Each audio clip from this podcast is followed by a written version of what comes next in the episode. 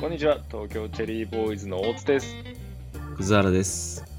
東京チェリーボーイズの初めての Q ということで始めていきたいと思いますはい、えーこの番組は青津さん2人うんがさまざまな初体験に挑戦し嘘だて、嘘だ嘘その体験を共有し合うレビューエンタメラジオですと。うわね。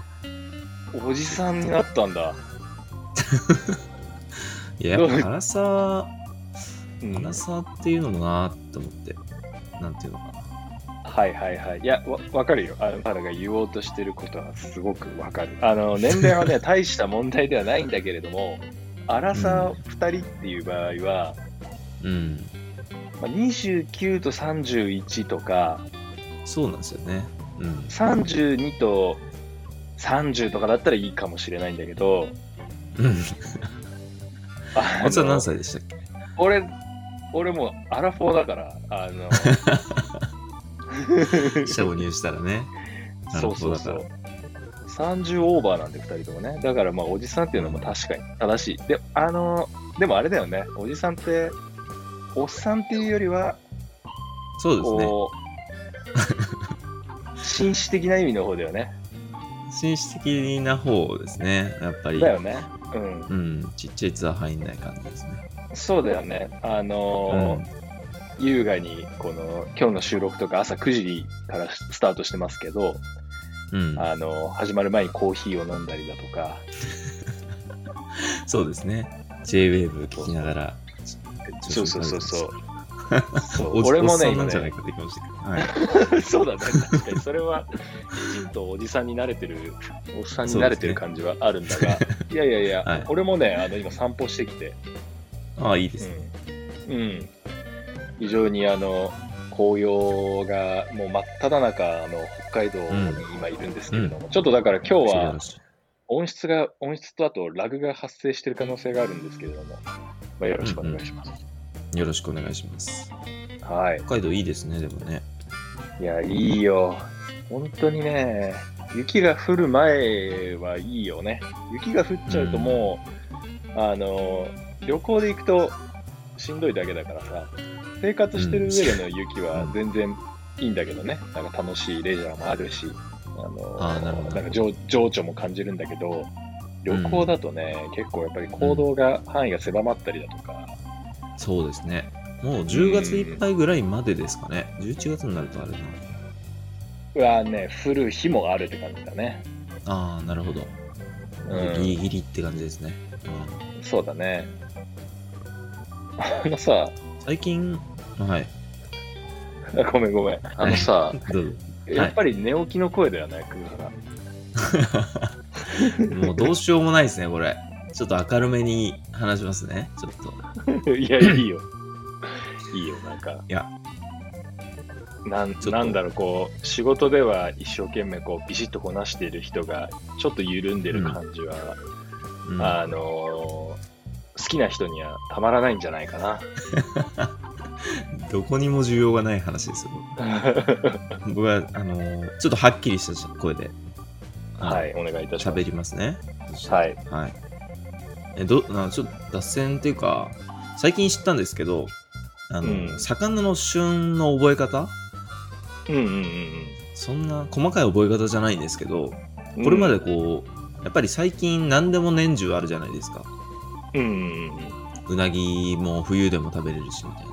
うんうんうん。で、なんか旬がよくわかんないなーっていう話を、その、京都の、えっと、うん酒井さんっていうサバ寿司のお店、うんうんうんしてたら、その、うん店主のお母さんが、その、うん細い魚は夏、えー、普通の魚は大体冬っていううんうんうんことを言ってうんて、なるほどね。う、うんん、それすごいわかりやすいなと思って確かに。。逆か。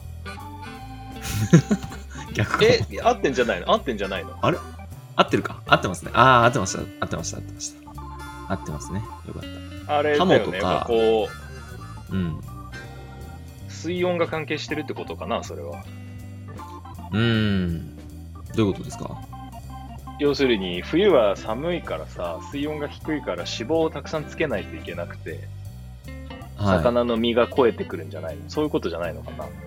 あでもそうですよねあの、んでも細い方はなんでこう冬ん夏の方が旬なのかなっていうのちょっと気になりますよねああ、でも確かにそうだね。あの、魚全体が冬の方が太いとかならわかるけど、旬がそれぞれ細いのと太いので、なるほど、ちょっと考えて、じゃあ今日はそれを議題に考えるっていう 回かうん いやいや一応僕持ってきてますから今日な。あ、そうか。話させてくださいはいなんかすごいマニアックなはじ初めてだなと思って、あの、初めての魚の旬の見分け方って いう、 違う違うそんな脱線です結構狭いラジオだなと思ったんだ けど。それはそれで気になりますけどうん、いや、それはそれでいいちょよっ。とね、う。うんん、なんだ後ろでうね、調べでても来週話せるようにね、うん、なん だろう深掘りますね追いますねいや、やっぱさ、最近、あの、今回語らない、多分次語ると思うんだけど、俺の初体験ですごくね、あの、うんい印象的だったことをしたんですうよ。んえで、えええまあ、それがなんか結構その、雑学に関することで。へうんだからね、今のその魚の旬っていうのもなんでだろうなっていうのを考える、深ぼ深掘りしちゃうようになっちゃってたんだよね、なるほど今体がね。うん、まあでも、今回はね、葛原が考うんえてきてくれるというか、考えてるというか、用意してきてくれてえる初体験があるから、そんな話を聞きましょう。じゃあ、葛原今週というか、今回の初初体験は、えー ちょっと待ってください。もう一回言いますね。もい、いよ。う一回言います。はい。はい。お願いしすます。ごいなんか、変な感じです。えー、葛原今回の初体験は、えーパーソナルトレーニングでございます。パーソナルトレーニングっていうのは筋トレですか筋トレですね。パーソナル。お通い始めましつたい。に運動に手を出しましたか。そうなんです。15年ぶりなんじゃないかってい一う。番遠でしょう、座標としては。そうですね。 だからもう、うん、一番真逆ですよね。その4証言の。そうだよねちょ。っと何の4証言か分かんないけど。あ の僕が、いやでも、全力疾走してるわかわかでもあるあるある。はいでもね、葛原の4証言あるよ。ありますあのね体を動かすっていうのと、動かされるっていうのと、動かされる。う。うんんあとは、そうんの、体の、なんていうの、内内面、あの美容とは健い。康っていうのが多分あると思うんだよね。ああ、なるほど。なるほどね。うん。だからで、さ、今までそうか受け身の方多かったじゃん美容に関して確かに運動して整体だったりとか眉あエーステ本当だ眉眉毛エステだ、うんうん眉毛サロンか、サロン、サロンですね。うんはい。で自分で動かすっていうのは結構、確か卒に。業すごいよくそんな一瞬で4証言を定義できました。いや、そうなんですよ。だから、場当たり的な今ことしかしてなかったんですけど、年なんか、しばらくこうやってみ て、ダメこだよれはどうにもならんそだん。な人に体を預けちゃ うそうなんですよ。場当たり的に預けちゃってたんで。やっぱりなんか空虚さが漂うんですよね。そうすると。終わった後にね虚無感が漂そううんそだあの人にとってそう私は何だったんだろうと ただのねおだから金払自ってね分そうなんですよ。だから自分からこう動いていかないとダメだなっていう理想に向けて。うんいや素晴らしいねでね、あのーうん、うんもう今5回目ぐらいなんですよ。週1で通ってて。おお結構やってるね、そうなんですよ。もうだかはら、リピ続いて確るね定状態での、うんいはいは話なんですけど、い、うんやっぱり、その、うんなんだろう、きっかけ的には、うんうんうーんと、なんだ、あの、ウェディングフォトを撮ると。どううん。誰のあの、僕、 僕と妻のですよ。あそうかあぼお僕がカメラマンではない。撮る側のイメー ジが違う違う違ごめう。んごめんごめんごめん忘れてた忘れてたそうだったそうだったので、そううん。まあまあ、なんかそれもあったし、うんあの、まあ、運動不足っていうのもあったんで、まあ、ちょっとお腹引き締めて、肩幅でかくしたいなと思ったんですよ。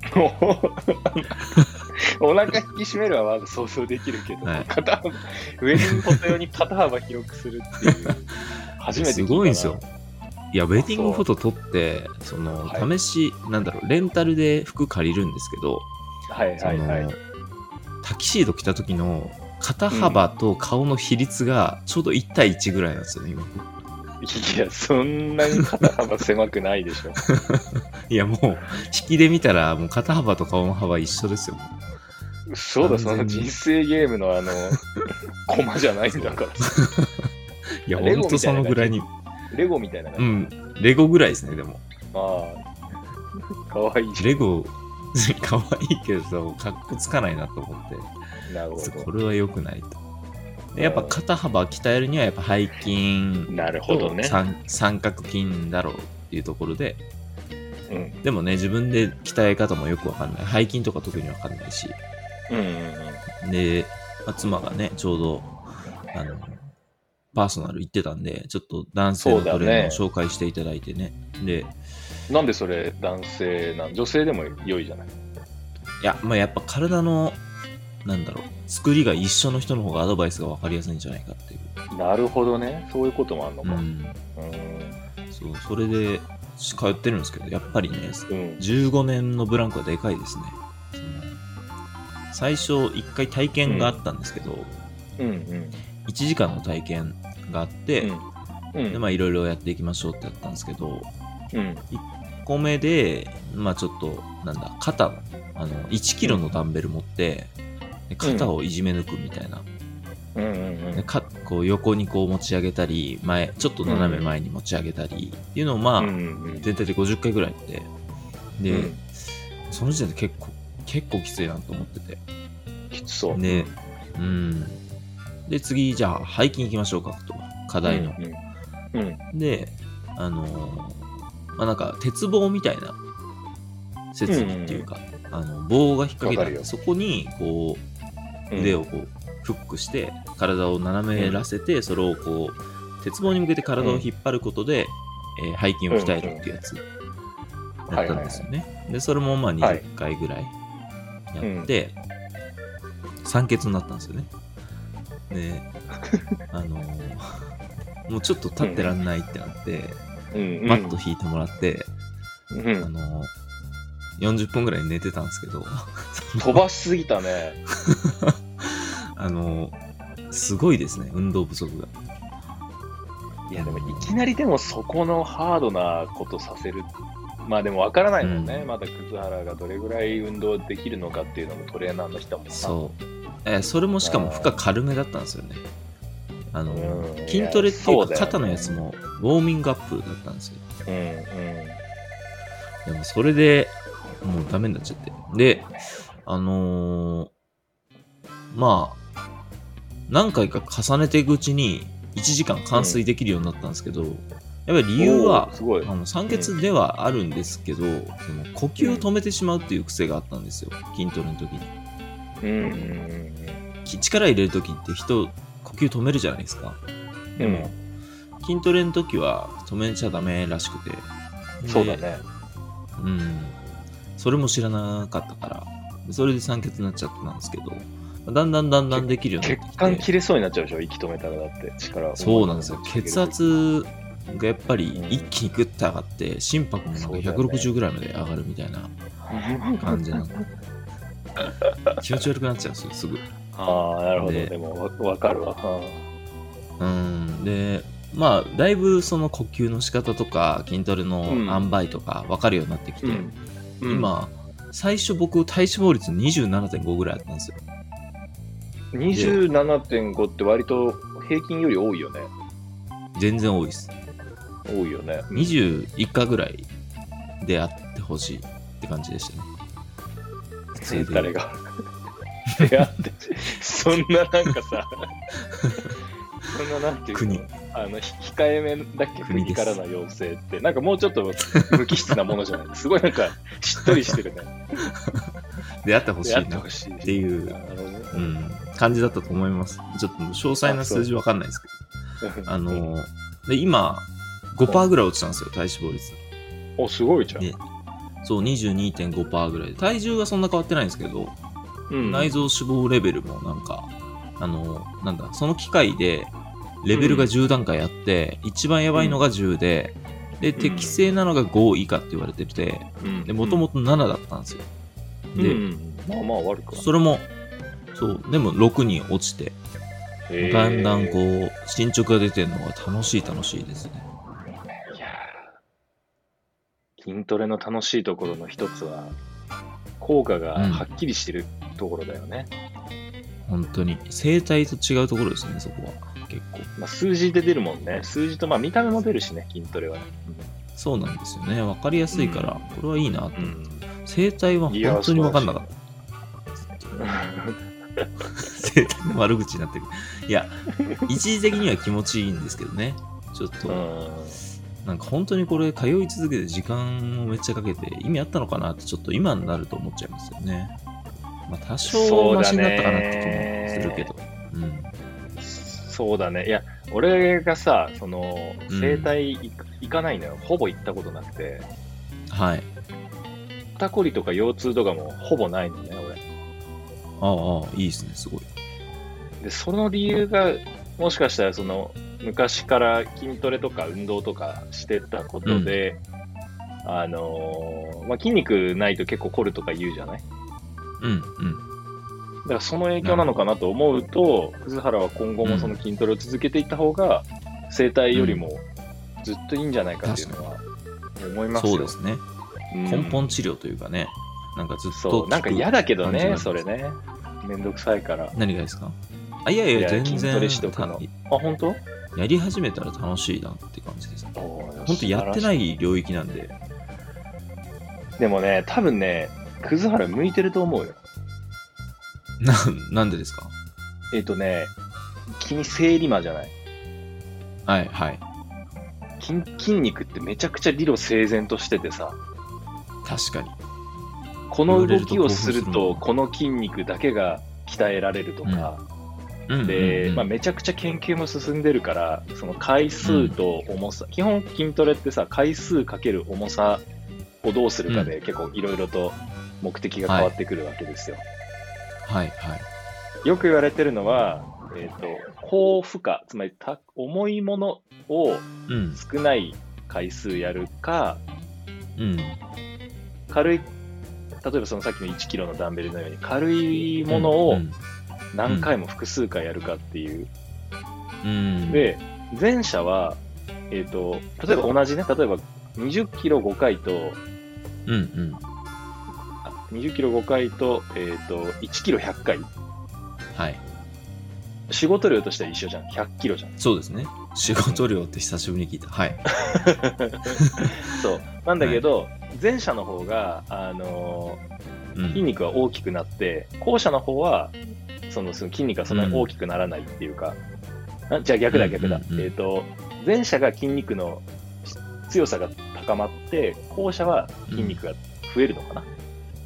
うーん。だから筋肉を大きくしたいときは、そこまで大きく重くない重量で複数回やるとかの方が良かったりすなるほど。そうなんだ。る。うん。まあでもいそやうでいもうね、知これ識回だ数し。、そう、でもね、うん回数も結構難しくて、あんまりそのうんうん。低負荷でめちゃくちゃこ回数が多いことをやると逆に今度は絞れてくるみたいなことになってへえ、難くしるんいだ。よね。塩梅がうん、いや難しい難でしいすね。。いや、そうそうそう。例えばさ、マラソンランナーとかそうなんだよね。だから低負荷っていうか、ああ、確かに。いく100メートル走に比べるとて明らかに低負荷なんだけど、めちゃくちゃ回数やってるけど、細いっていうのは、まあそういうとうころにあるん、なるほど。なるほどね。確かにガリガリの人多いですもんね。そうそうそうだから面白いんだよ奥深いです筋よね。肉って確かに。そう。勉強しがいがあるっていうん。ううか。ん。え、向いてると思う。それちゃんと、あれでしょ。しかもパーソナルだとさ、記録つけるから、うん。あの数字が見えて、数字好きでしょ。数 字、数字好きです。はい。いや楽しい絶対向いてると思うわ。ちょっとこう、ハマりそうですね。あの、1回1万円するんですよ。1時間で。あまあ結構高いよなと思って。う。うんん。までも、なんだろう、1回、1時間1万円と思うと、ちょっと高いなと思うんですけど、やっぱそれをすることで変わる意識とか、うんその、日々の過ごし方の変化を考えると、まあ、安いなと思ったりしますよね。そうだよね。うん。いや、いい投資だと思うな。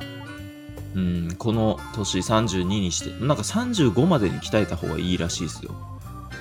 あのあラジそオうなんだ聞いてくださってる人で、まだ筋トレしてない人いたら、どうするの手今遅れ俺のら人の、が 何俺らのラジオ105 100歳以上の人一人聞いてるから。 だいぶ手遅れのの統人い計ます上けど、105歳以上の人もいましたけど、いるからね。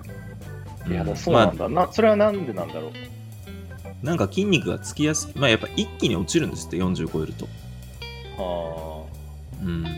なんか35から40の間は下降期に入るから、筋肉をこうはい上げ、はい数を増やそうとしても、それと拮抗してつきにくいとか、あ、はいまはい、あはい、個人差はありますけど、一般的にはそのぐらいの年齢から、だから、その初期位置をこうできるだけ35歳までに上げといた方がいいっていう話でそうしなたんね。だ。いや、やった方がいいよね。で、落とさないようにするっていうのは、まあ、比較的簡単なんで、増やすのがはいやはっい。ぱ35ぐらいまでの方がいいよっていう。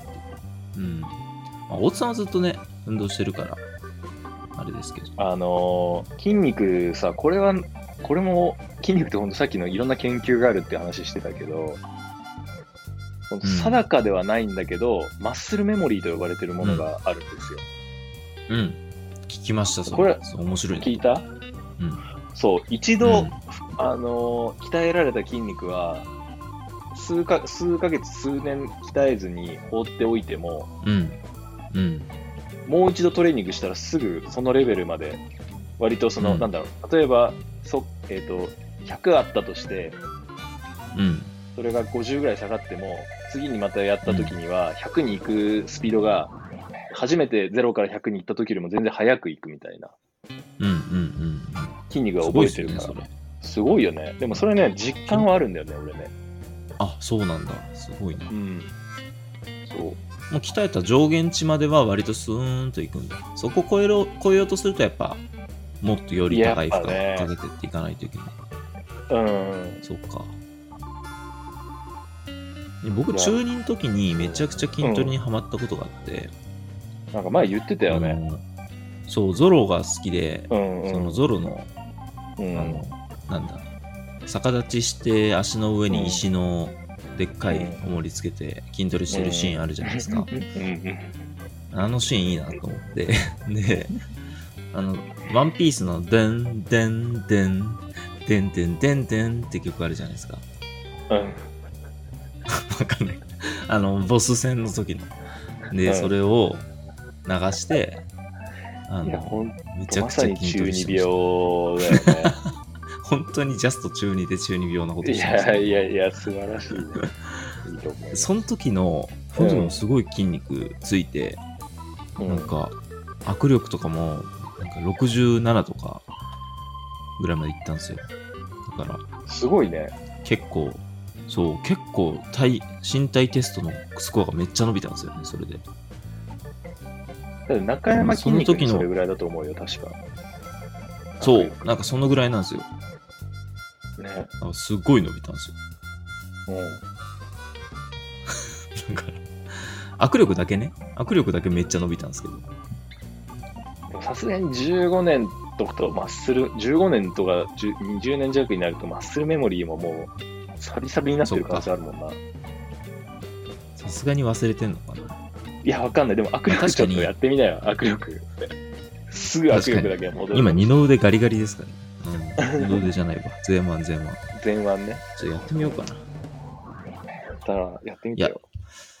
うん、でも本当に、本当に15年ぶりに体を動かしてて、結構いいもんだなって思います、思いました。おーいや、すごい、でもそれはなんか、年取ってから分かる運動の魅力あるもんね。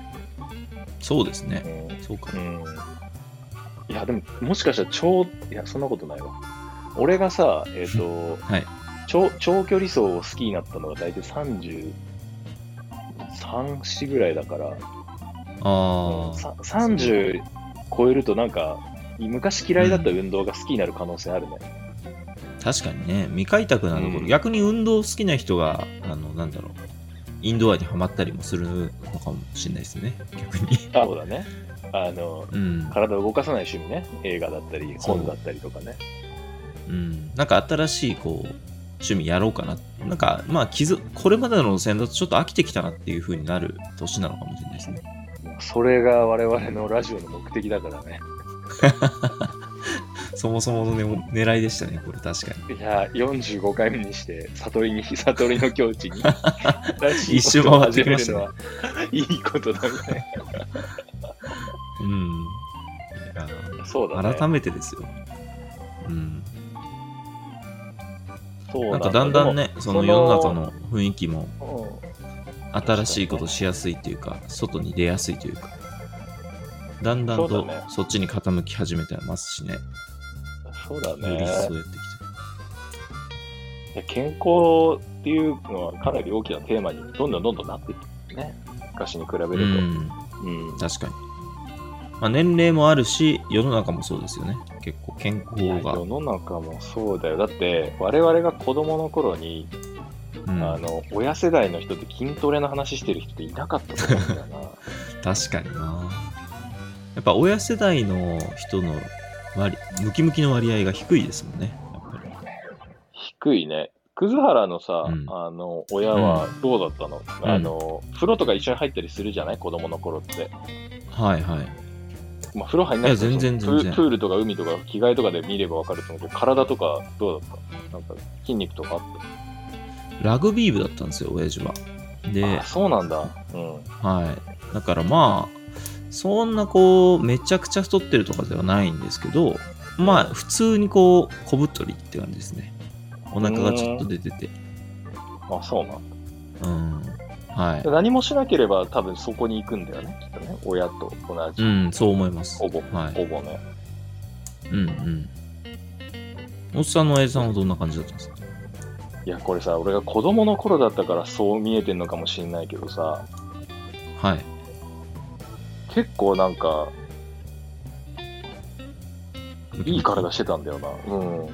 へえ、珍しい最です近ね。割れ割れてはいなかったけど、うん。あの、胸筋とかあったし、前腕とか上腕とか太かったし、細く、あまあ、ースラッとしすてごたいんだよね。え でもさ、えー親して父、るうんですねん、そしたうん、らいやいや、でもさ、親父運動してないんだよ。ー、へーすごいな。いや、そ美う、術部本当遺伝じゃないですか。へえ、そうなんだ。うおじいちゃん何してるんるです石膏像とか言っておじいちゃんは、あの、シベリア抑留されて て、あの、ロそんな時代ロシア兵、そう、ロシア兵にそうかこき使われてたから、多分そこで、なんかすごい強い細胞を得たのかもしれないね。マッスルメモリーが遺伝してるのかもしマッスルメモリーがさ、覚醒、覚醒っていうか、れない。世代を超え遺て。伝子、遺伝子に刻まれてるとしたら面白い。そうですね。マッスルメモリーが、すごい引き継がれていってると思うと、そういう夢がありますね。夢ある世よな代間でも無駄にならないっていう。うん。いやでもなんかそういうのがあるといいよねそのよく言われるのがさそのうん狩猟民族だったか農耕民族だったかみたいなその魂の記憶がどうのこうのとかなんかたまに聞いたりするけどそうより一層具体的なマッスルメモリーっていうのが、 ねマッスルメモリーとしてのいやでもそれは結構なんか感慨深いなしかも今そのまさにそこのふるさとに来てるわけでもないすごいマッスルメモリー発祥の地、大津さんの体につながるうん記憶いがや。そうなんだよ記憶がなんかあれだよね RPG みたいだよねそうですね俺この後さ墓に行こうとしてるからさよりなんかそこで多分、今この話をしたことで手に入れられるアイテムとか出てなんか新しいイベント発生するんじゃないか な解放条件になってるこの会話をしたからねこの会話が、あうん、村人に5回話しかけたらようやくそうそ話せうる。そうそうそうはここにこんな置物あったっけみたいなのとか今まで行けなか った楽土し地にみです行けるとか、うん、ちょっとま楽あしみいいだでわすね。うん敵も強くなってるかな裏ルート開拓してきてください。いやすごい。でもいいね。その、俺が聞いてて思ったのは、あとは、うん。 1万円ってやっぱり高いじゃない、すごく。うん1時間1万円で。高いでで、す。はい。今後はその、習慣化すれば、もうあとは自分で、その、本当に自主的に通うようになると、すごく、うんあの、リーズナブルだよね。1万円しなくて今、24時間のジムとうんか、1ヶ月通えるからさ、エニタイムとかそうです7000強だよね。8000弱か。うんそうですね。8000円ぐらいでしたね。はい。うん。そこまで行くといいよね。そうですね。自走できるようになったら、まあだから初期投資的な捉え方ですよね、パーソナル。ル。うん。いや、そうだね。自走す時る間を金で買ってる感じがするな。うん。でも、今10回回数券ごとなんですよ。なんか1回ごとじゃなくて。うん。だから最初に10万プラス消費税で11万払って10回分なんですけど、うん。うん。まあ少なくとももうワンもうワンセットぐらいはいきそうですね。ちょっそうか、そうか。それはでも、と。うんあと、あの、目的がちゃんとしてるもんね。あの、ウェディングフォトでかっこそうよでくすね撮りたいっていう、そういう目的がないと結構続けるの難しいからさ。そうですね。確かに。うんポイントポイントで、なんかイベントを、脱ぐイベントを作って、脱がなくていいか。取るイベント を作っていえ、く ちょっと待って。君たち、あの、ウェディングフォト脱ぐの 斬新なん だ。斬新だね。脱い脱がないですけど、脱脱ぐイベントもね、え前あれば。 前なんかさ、そのウェディングフォト撮ってもらうために好きなフォトグラファーの人に DM 送ったけどっていうあ、そうそうそうそう。あれってもしかした無視されらたあアラーキー、アラーキーとかに頼んでる。荒木じゃない。篠山紀信でもないです。あのあそう脱ぎません。はい。脱が ないのか、そうか。いや、ちょっとはい、斬新だなって言う けど。まあでも、そうだね。まあ、でもよくね、夏前に向けてこう、いわゆるダイエット系の障害の報告が盛んになったりするから、うん、うん。シーズン的には夏の方がいいけど、夏も別にもうね、プール行くとかそういう時代でもなさそうないだでし。すよね。うん。やっぱイベント、それこそなんか大会に出てみたら、そこまでか。あそこまで行くと相当じゃないですか。まあでもや相当ですやるならそこまでやってみたら面白いかもしれないですけど。いやー、だから凝り性だから向いてると思うんだよね。確かにね。でもね、甘いもん好きだからな。食事がね、あの、今、そう、ちょっと低温調理器、昔、その、なんだ、と。しベネフィットポイントでゲットしたやつがあって、うん。うん。でそれで鶏肉をこう、低温調理してるんですけど、めちゃくちゃうまいですね、低温調理。ゃ。低温結調理は構ね、その鶏肉、サラダチキンってそいいよん、ねやっぱその、筋肉にはいいけど、美味しくないってイメージあったんですけど、うなんか全然美味しいものに分類されちゃいました。ん。いやー、ほんとさ、低温調理はことごとく俺もいろんな人におすすめしてきたけど、うん。あれは素晴らしいよね。素晴らしい。本当に。すごい。最近なんですよね、ああの技術ができたのも。うん。あ、そうそうそう。結構難しかったみたいだね。その小型化したりとかするっていう。うん。その低、中低温ぐらいの温度を維持し続けるための保中ち続けるっていうね。うん。そうですよね。そうだから本当に昔の人とかはあの、うんお風呂でやったんだよへえ。すごい。そのよお風呂の昔の温度人をきゅうやってたんだ。自動昔の人ってあのあれね90年代とか2000年代とかだよ ああ、その、そのぐらいか。はいはい。そうそうそう最近ねさすがに低温調理を古代の人はた多分してないと思うけどもわかんない偶然なってる可能性はありそうだわかんないですね。うんううんん。そうそうそうそうあなんだ。おの風呂でやってたそんうだ。そう給湯器自動給湯器とかだとちょっと高温に設定して50度とかに設定して、ずっと8時間ぐらい豚肉つけておくとかやってたみたい、うん。なるジョほンジッどプ。ロックとかしてね、へえ。いや、すごい、ちょっあとれや感ると動しさました。大津さんが持ってたのは知ってたんですけど。うん。うんろ露骨にさいい肉がうまいっていうのが分かるんだよあ、そうなんだ。まだそっちやってなかったです。じゃあね試してみるといいよそうなあんだやってみようあの低温調理器のすごいところがその温度を一定に保てるから、はい。絶対に味のブレがなくなるわけ同じ食材でやりう続ければ、ん。なるほど、なるほど。それはつま確りかに、高い肉と安い肉はどう違うのかがはっきりわかるんだよね。なるほど。確かに。うん、定点観測的に。処理が同じだから。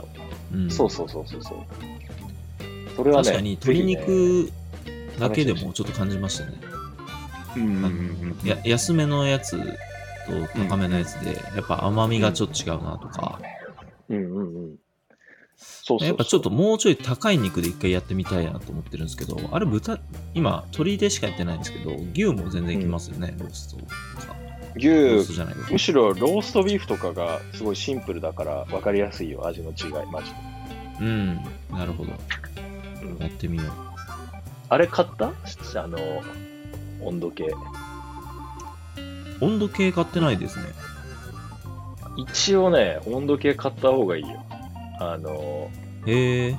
針で刺して分かるやあ、中の温度。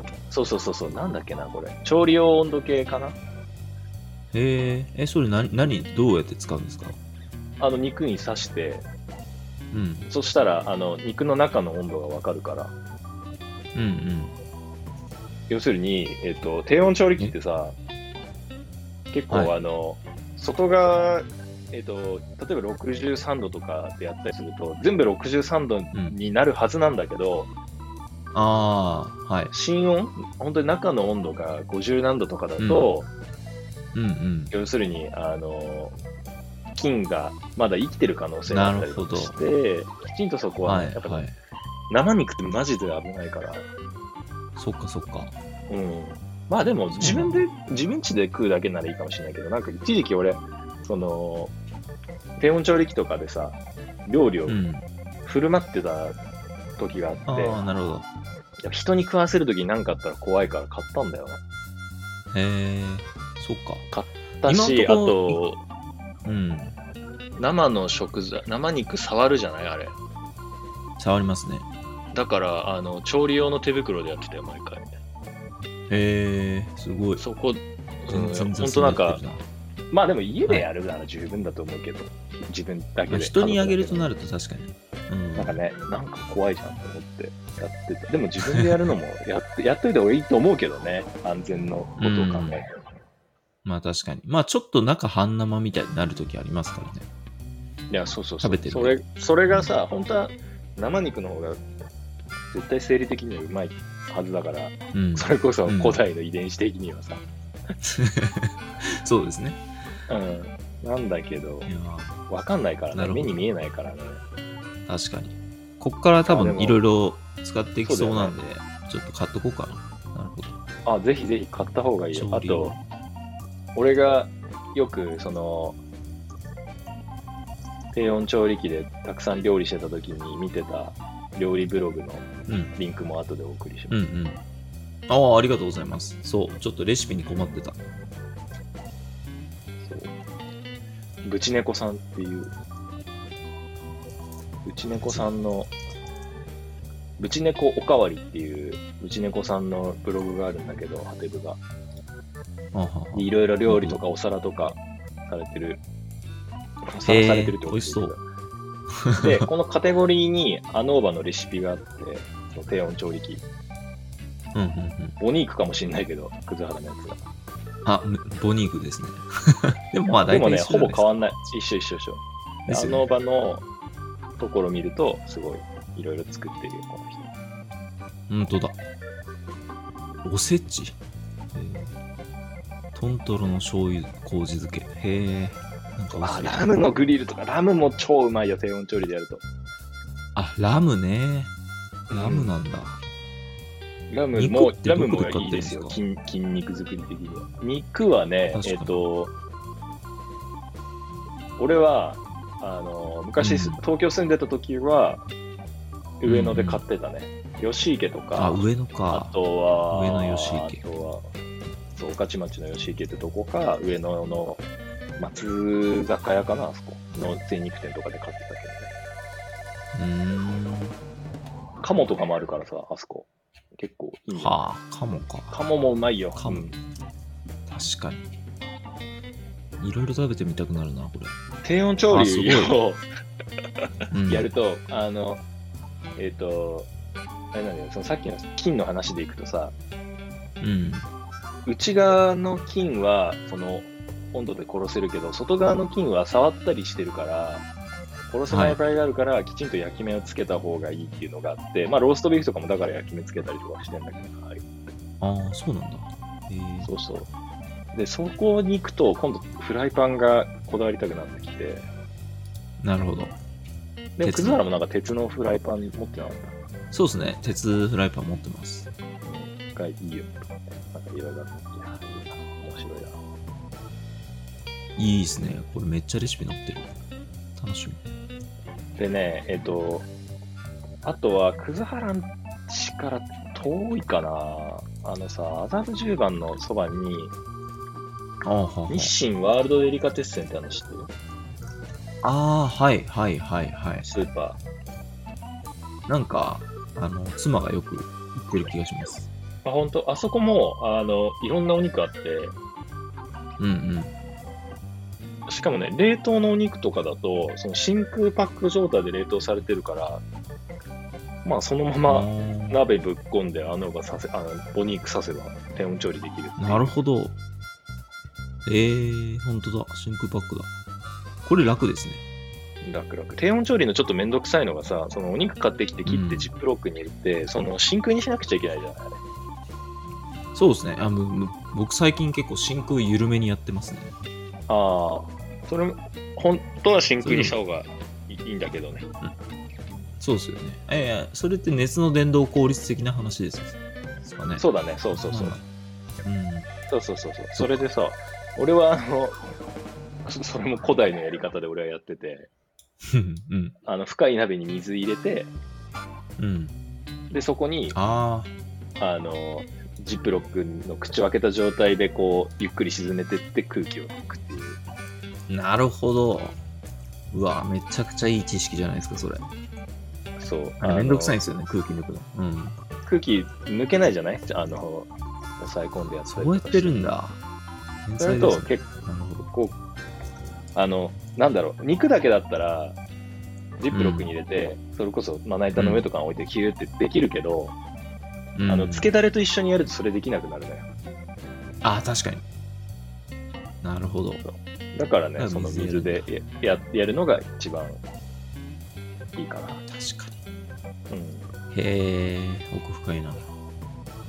そう面そ白うい。なのよでも面白いよそれもなんか実験っぽいしうん、確かに。なんか肉最初にこれ、し今塩振って、なんかん水出し、水、水っていうか、なんか液出して、うんうんうんで、拭き取って、えっ、と、下処理日してね本酒かけて、うんうんで、えっ、と、真空パックしてるんですけど、うんその処理ってしてましたしてますえっとね、なんだしし塩で水抜きみたいなことは、俺はの時そんなにしてなかったかな。ああ、そうですか。うん、だけど、あの、つけだれにつけて、1日うん。う冷蔵庫で寝かせてから、低温調理とかやってたーん、なるほど。ね。で、低温調理したものも1日寝かせてとかもあったかもしれない。あの、だから結構時間は全体的にかけてたな。うんうん。めちゃくちゃうまくななるけどね。いやー、これ、だびっっくてりすたるよだ塩でやっただけでめちゃくちゃうまいから、これ、つけだれつけたら本当に半端なくなりそうだなって感いじや、もうね、しますねやってほしいよ、本当に。あー笑っちゃうぐらいあと顔まんがいとかもあるんだ。ん顔まんがいを低温調理した、低へ温え。調理で作るとか、もう今これ、あの、無事猫さんのブログ見てるとありますね。美味しそう。なんかお、ああ、なるほどね。いあのね、海鮮系はね、まだチャレンジしたことないんだよな。ああ、海鮮とあの海鮮タコとあるかんでね、タタコとかやってたりしてんだよね。タコはまあうまそうだよね。えー、あ、本当だ。生だこ。うん。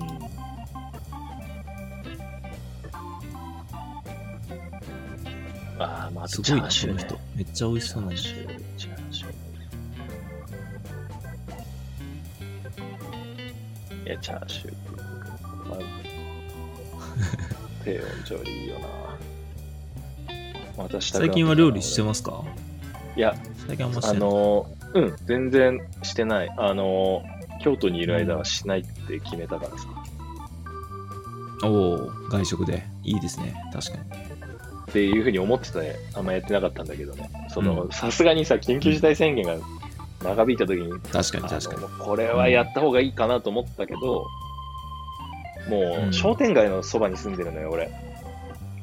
うん商店街がさ、いろんな精肉店やら、あの鮮魚店やら、お惣菜屋さんやらあって、どこも弁当出しててさ、うん、なるほど。うまいんだ。 だから、 飯、店行かなくても食えちゃうんだよね。で、なんとか持ったっていうのもあったななるほど。でももうそろそろお店も開きそうですね。開いてあ、ますそうそかう、開き始めて、うん、開き始めてあ、またね、いいですね。最近はビリヤニが美味しいなと思って、ビリヤニ。かカレー屋さんに行って、ビリヤニを食ったりしてるね。えーうん。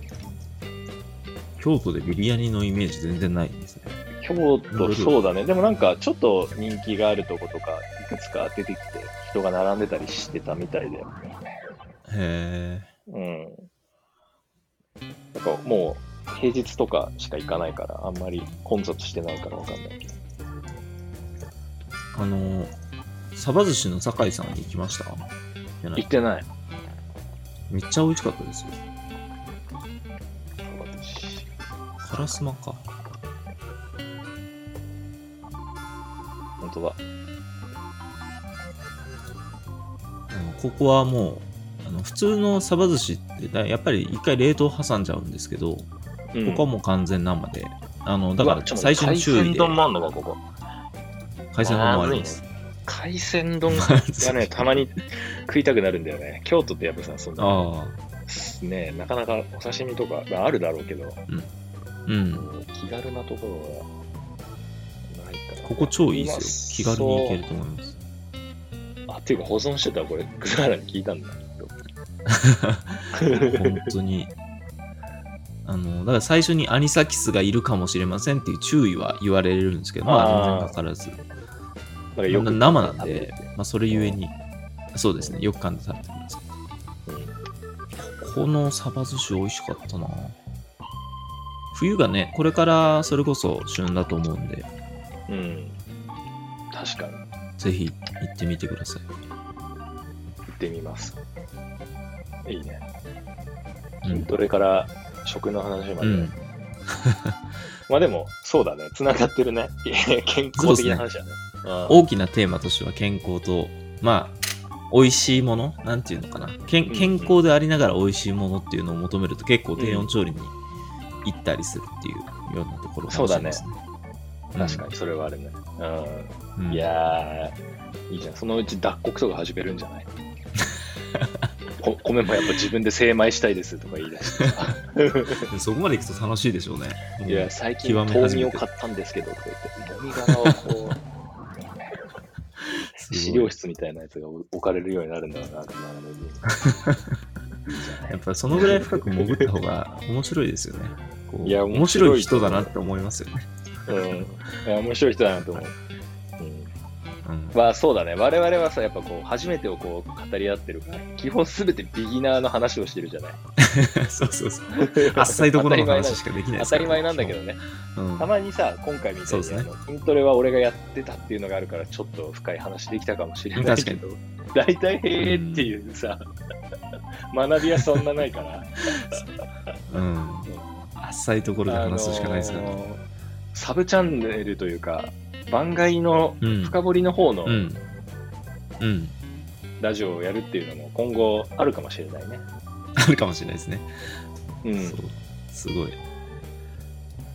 大体サブチャンネル作るのはちな登録者1万人は超えないとダメですよって言われますけど ね。無視していきましょ無視していこうよ。う。はい。 なんならこれが何かのサブチャンネルの可能性もあるわけだから。 そうですね。メインとは言い切れないからね、まだ全だいぶ緩めにやってますね。然。はい。ありがとうございます。うん。急にトーンが落ちはい、ありがとうございます急に仕事になっちゃった。ああ。面白い。いや、でも、まあ、今日はこんなところですかね。久々だったし、そうですね50分、はい。もうそろそろ。うん。しっかり話しました。面白かった。で次回は私の初体験。はい、あのさっきちょっとね気になるティザーがありましたけど、雑学に関わるものであるというヒントだそうけ出てますけど、はうい、んちょっと楽しみにしてて次の大津さんのお題を楽しみにしております。はい、お待ちください。